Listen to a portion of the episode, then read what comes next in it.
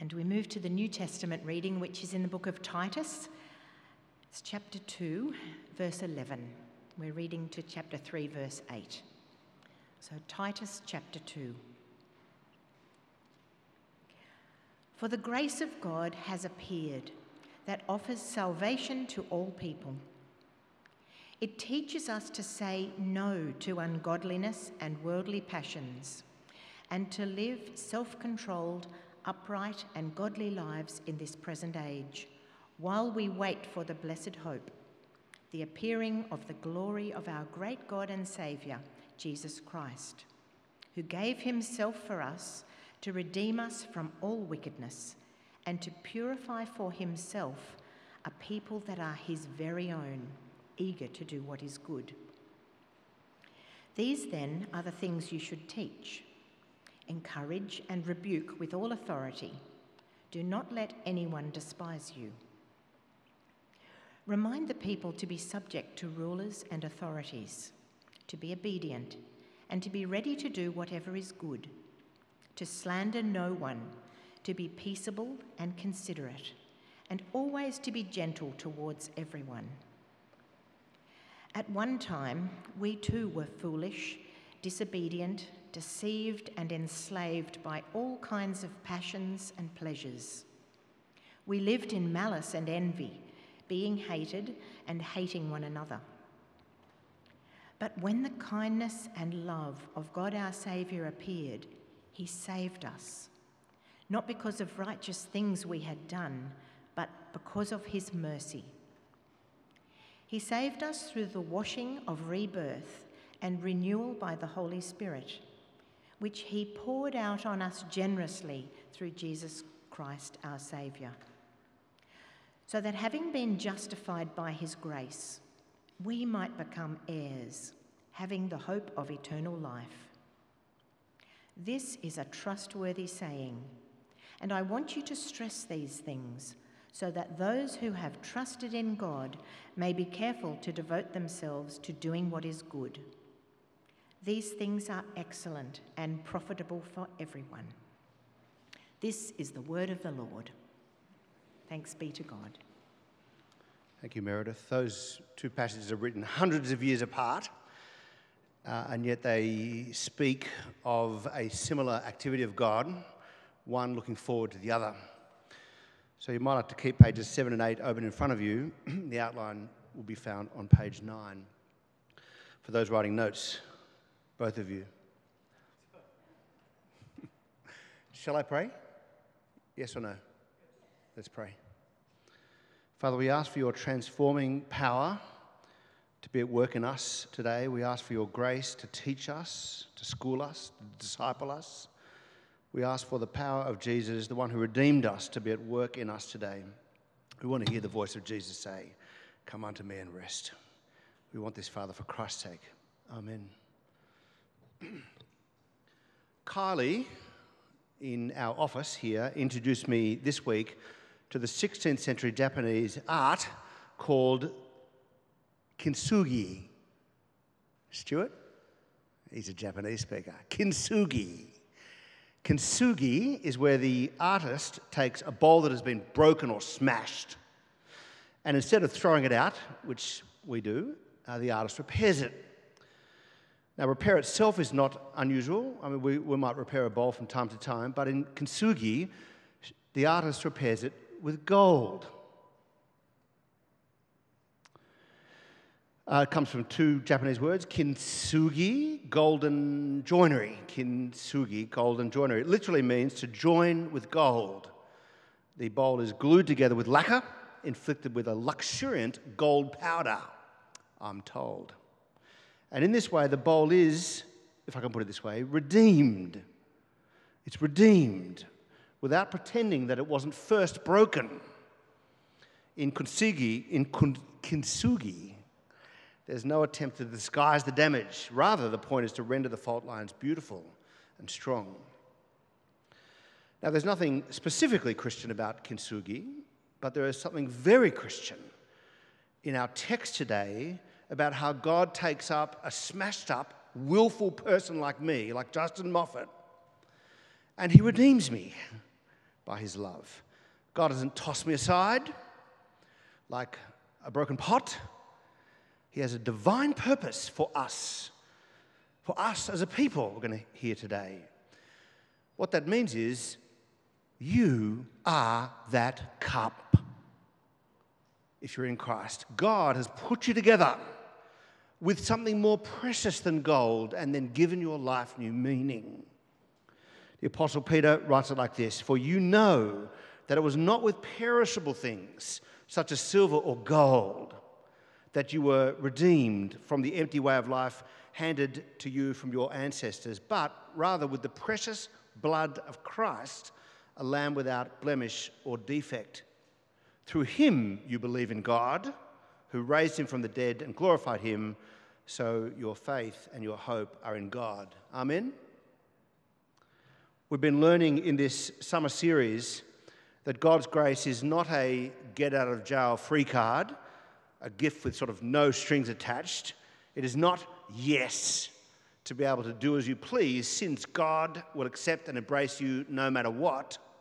It's not, as W.H. Auden put on the lips of King Herod in one of his uh, uh, works, I like committing crimes, God likes forgiving them, really the world is admirably arranged. Grace is not that. And yet, grace is alarmingly beautiful. Your breath should be taken away since God's gift is given without regard to our human criteria of worth, positive or negative. And by the way, that's refreshing given the fact that almost everything you do in life is based on a criteria of worth. That means that you can be slave or free, male or female, adult or child, beautiful or plain, young or old, good or bad. God's gift in Christ is yours by faith. That means you have everything supremely valuable. You think, if only I got this, if only I got that. You have everything supremely valuable. You have God through Christ. Can you tell me something more valuable? But we are also learning that the gift is alarmingly transformative. It comes with obligations. Or if I can put it this way, although God's work in Christ is finished on the cross, his work in you isn't finished yet. This is good news. That's why grace teaches us to say no to some things, yes to others, no to worldly passions, doing what you want, and yes to self controlled lives, lives that are pleasing to God. So, my text today is Titus 2, verse 14. Remember, one verse a week during summer. In Titus 2:14, Paul writes of Jesus, our great God and Savior. Remember that last week? He writes that he gave himself for us to redeem us from all wickedness and to purify for himself a people that are his very own, eager to do what is good. Now, that's an important verse for our series and for our whole year, focusing and delighting in God's grace. Look up at that verse for me, with, will you? And notice as I change the color. Jesus did one thing here. What is it? He gave himself for us. One thing, he died. And he did it here for two reasons. Firstly, to redeem us from all wickedness, that's grace. And secondly, to purify for himself a people that are his very own, eager to do what is good.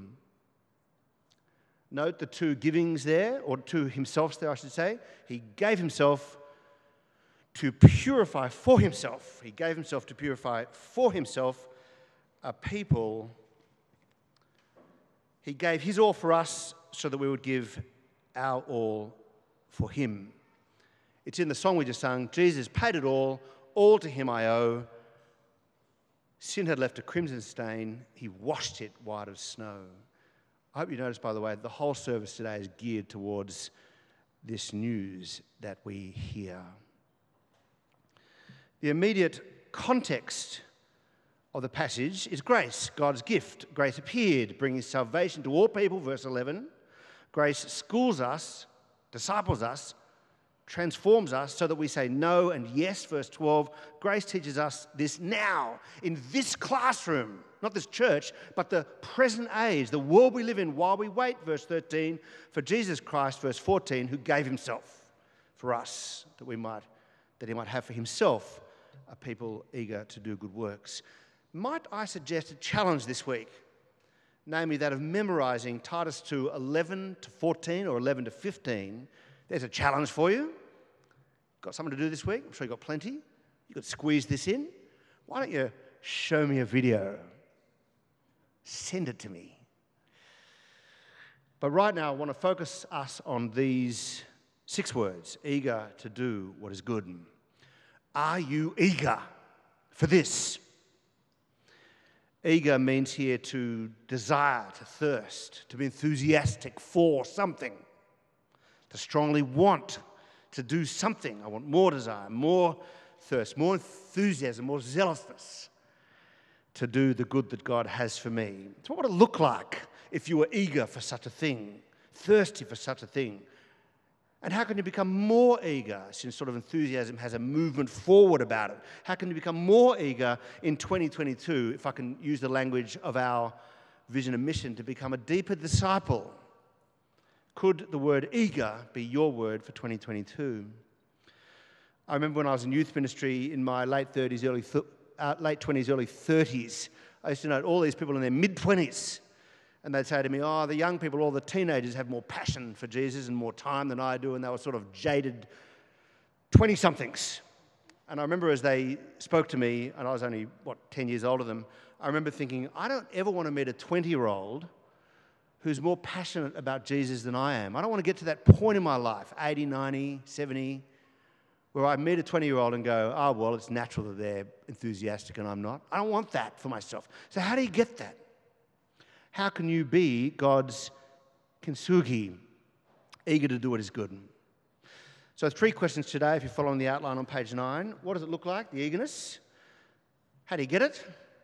And how do you go deeper into it? What does it look like? How do you, how do you get eager? And how do you go deeper into it? Firstly, what does it look like? Well, it's not mere passion for passion's sake. It's not mere enthusiasm for enthusiastic, enthusiasm's sake. It's not shouting or raising your voice, and it's not merely not giving just more time, not necessarily. I go to my kids' basketball games, soccer games, etc. over the years, and I often sit on the sidelines rating the coaches. I rate the coaches' eagerness, and I rate it by their enthusiasm, sort of general enthusiasm. They're shouting, advising, gathering, inspiring, all that. The eagerness here is not just general jumping up and down, sort of general enthusiasm, but rather a directed, intentional enthusiasm for a thing. The Christian life isn't a basketball game where you jump up and down from the sidelines, and we're not all coaches, but we are all in the game. Game is the wrong word. We are all in this life. What does eager to do good look like in Titus chapter 2? Well, it's about being eager for a character, it's about eager to make the right decisions. It's about wanting, thirsty to look like God, God-like. And what does it look like? It looks like self-control in your obedience of Him. I saw a poster this week on Argyle Street. It was being thrown out. I thought that was a pity. It said, The phrase, follow your desires, is the worst thing you can say to some people. there goes Hollywood, tossed aside. The phrase, follow your desires, is the worst thing you can say to some people. 100%, right? Follow your dreams to a narcissist, a predator, a dictator.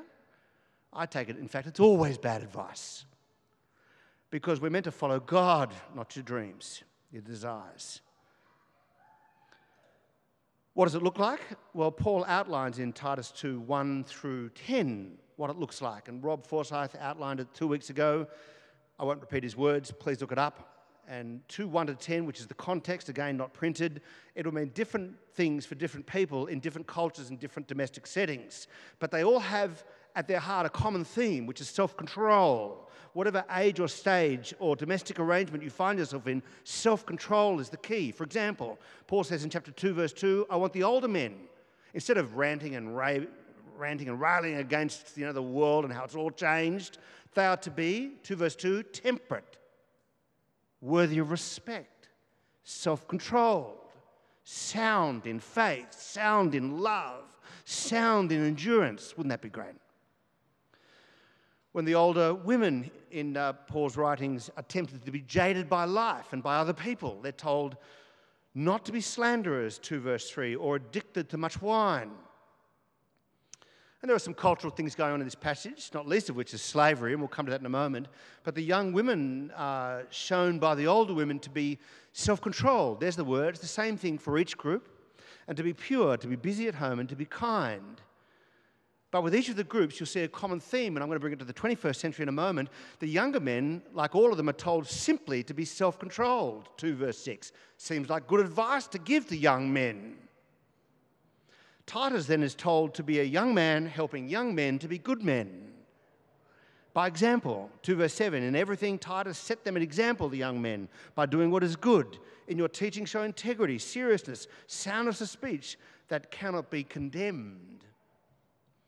Slaves then are addressed in the first century and given the same advice. Now remember, this is not the transatlantic slave world that's the one that sort of we think about when we think about slavery. Doesn't make the slavery right, but it's not the same thing. Slaves are told to try to please their masters, to not talk back to them, to not steal from them, but to show that they can be fully trusted. Now, don't get me wrong, the gospel lays the groundwork for the abolition of slavery, but not profoundly in the New Testament via direct action of advocates, because the slaves are being addressed here, and that, by the way, is profound. The slaves are being addressed here. And they're told to not be obnoxious or to steal, to show that they can be trusted.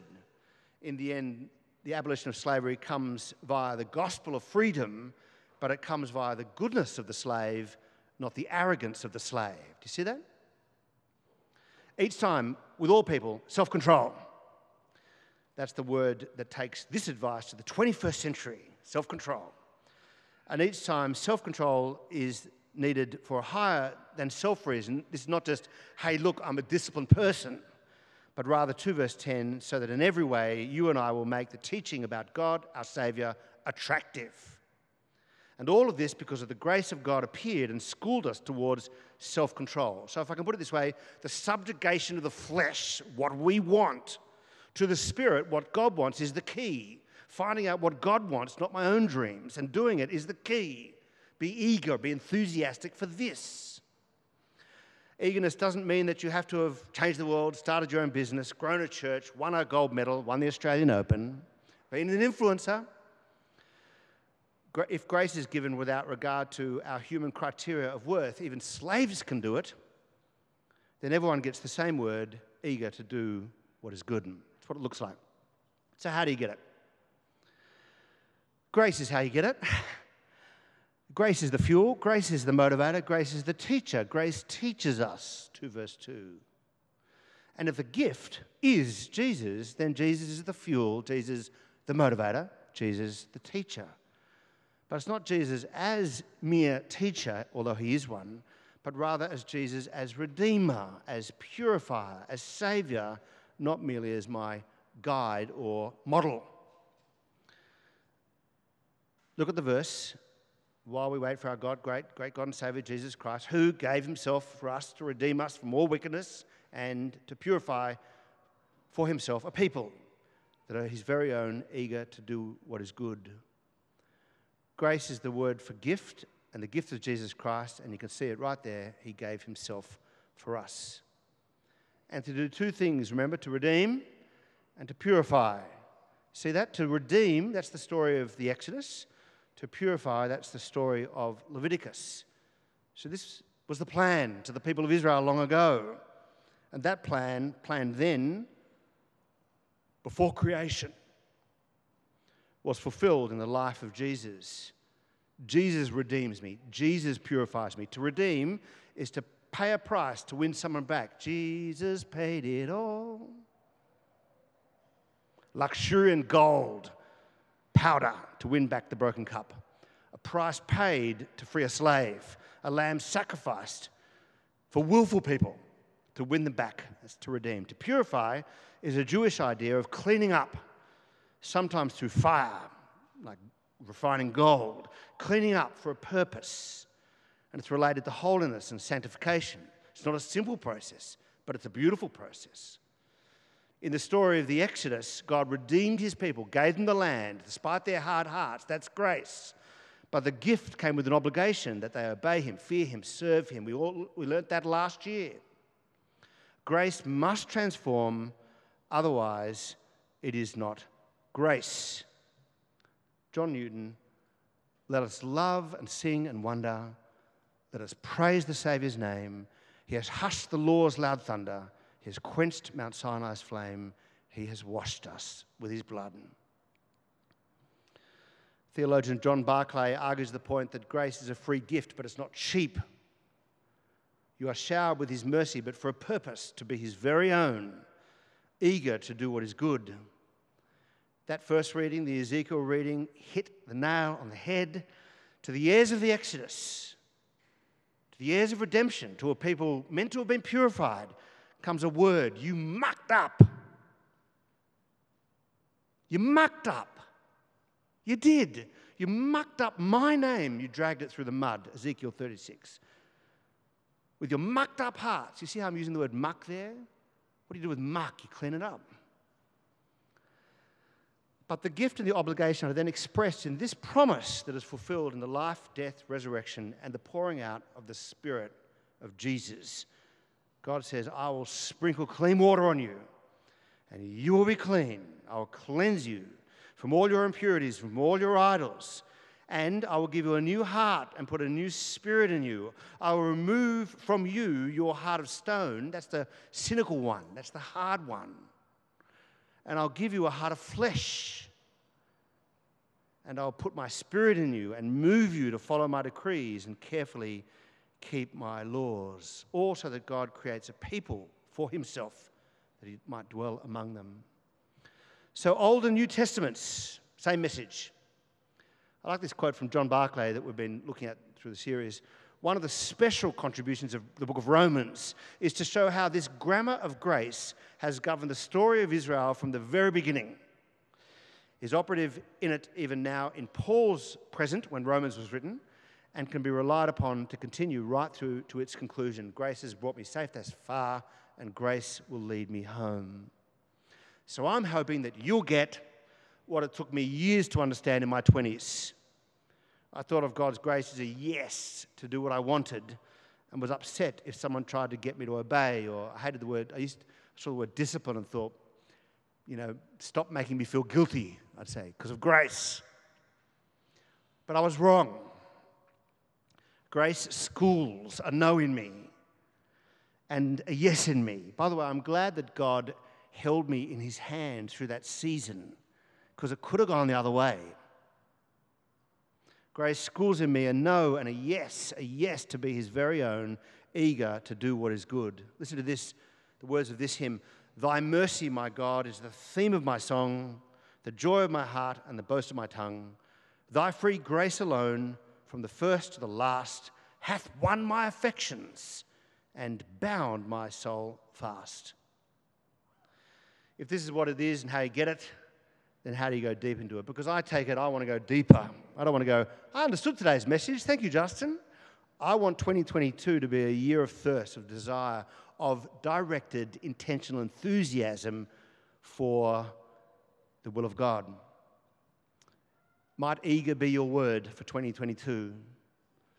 It should be noted that uh, 2 verses 14 is then explored in chapter 3, verses 3 to 8, which was read to us by Meredith a moment ago where you get the words to save and to wash. It's the same ideas as in point two to redeem and to purify. I'll be very quick here, but here it is. Look, he says, When the kindness and love of our Savior appeared, when grace appeared, right, that's 2 verse 11, he saved us. Right, that's 2 verse 14, who redeemed us. Not because of the righteous things we had done. Right, that's what some of us need to hear, by the way. Any one of us who thinks, gee, I'm a good person, especially when I compare myself to others. See, he saved us not because of the righteous things we had done, that's there in Ezekiel, but because of His mercy, His grace. He saved us through the washing of rebirth and renewal by the Holy Spirit, whom he poured out on us generously through Jesus Christ our Savior. He gave me a new heart, so that having been justified by his grace, we might become heirs through the hope of eternal life. But here's the thing Paul does this by appealing to their testimony, their story. And so he says, and you might not resonate here, but I want to address that in a moment. He says, At one time, we too were foolish, we were disobedient, we were deceived, enslaved by all kinds of passions and pleasures. We did what we wanted to do. We lived in malice and envy, being hated and hating one another. But I straightened myself out. Yes? No. Thank you, Bruce. I made my bed, I got a haircut, and got a real job. Yes? No. When the kindness and love of God, our Savior, appeared, He saved us. He did the work. Not because of the righteous things we had done, but because of His mercy, same as in Ezekiel. I get that 3 verse 3 might not resonate with you. Perhaps it might have had a stronger resonation with a person in the Greco Roman world, and maybe the gospel has gone to work and made people nicer. I don't know. But it is talking about sort of unrestrained behavior of doing what I want to do. For example, doing what I want to do sexually instead of what God wants for me to do. Or giving in to being angry or bitter or judgmental, which is pretty common. That last line, being hated and hating one another, in my mind, describes Twitter, does it not? It's not about being nice. And Lewis made this point when he said, We must not suppose that if we succeeded in making everyone nice, we should have saved their souls. A world of nice people, contented in their own niceness, looking no further, turned away from God, will be just as desperately in need of salvation as a miserable world. God is not looking for niceness. No, let's go deeper in 2022. I want you to access your testimony and rediscover the grace of God, the real grace which schools us and shapes us and forms us and transforms us. If you haven't already done so, pray for that new heart, that cynical one you have, the hard one you have. Ask God to remove it and pray for a new one. That's what it is to become a Christian, a follower of Jesus Christ. And then be part of the people who are his very own, eager to do what is good. And maybe when you take bread and wine in a few moments' time, maybe for the first time, it'll be as a follower of Jesus Christ. Before you were nice, now you're saved. That's why you take the bread and the wine. This is a trustworthy saying, writes Paul to Titus, and I want you, Titus, to stress these things. And I'm doing so now, so that those who have trusted in God may be careful to devote themselves to doing what is good. These things are excellent and profitable for everyone. Let's pray. Father, perhaps now in this moment we have heard the voice of Jesus and maybe we've heard, Come unto me and rest. We receive your grace and take joy in it. I came to Jesus as I was, weary, worn, and sad, and I found in him a resting place, and he has made me glad. Father, as we come to you and ask you to remove from us that heart of stone, the cynical one, we pray that even now as we pray that you give us a heart of flesh, that you make us Christ's, having won us by your grace. And then having won us, Father, transform us to be a people that are your very own, beloved of you, eager to do what is good. We want this in 2022. We want this grace to be at work in us. We pray this in Jesus' name. Amen.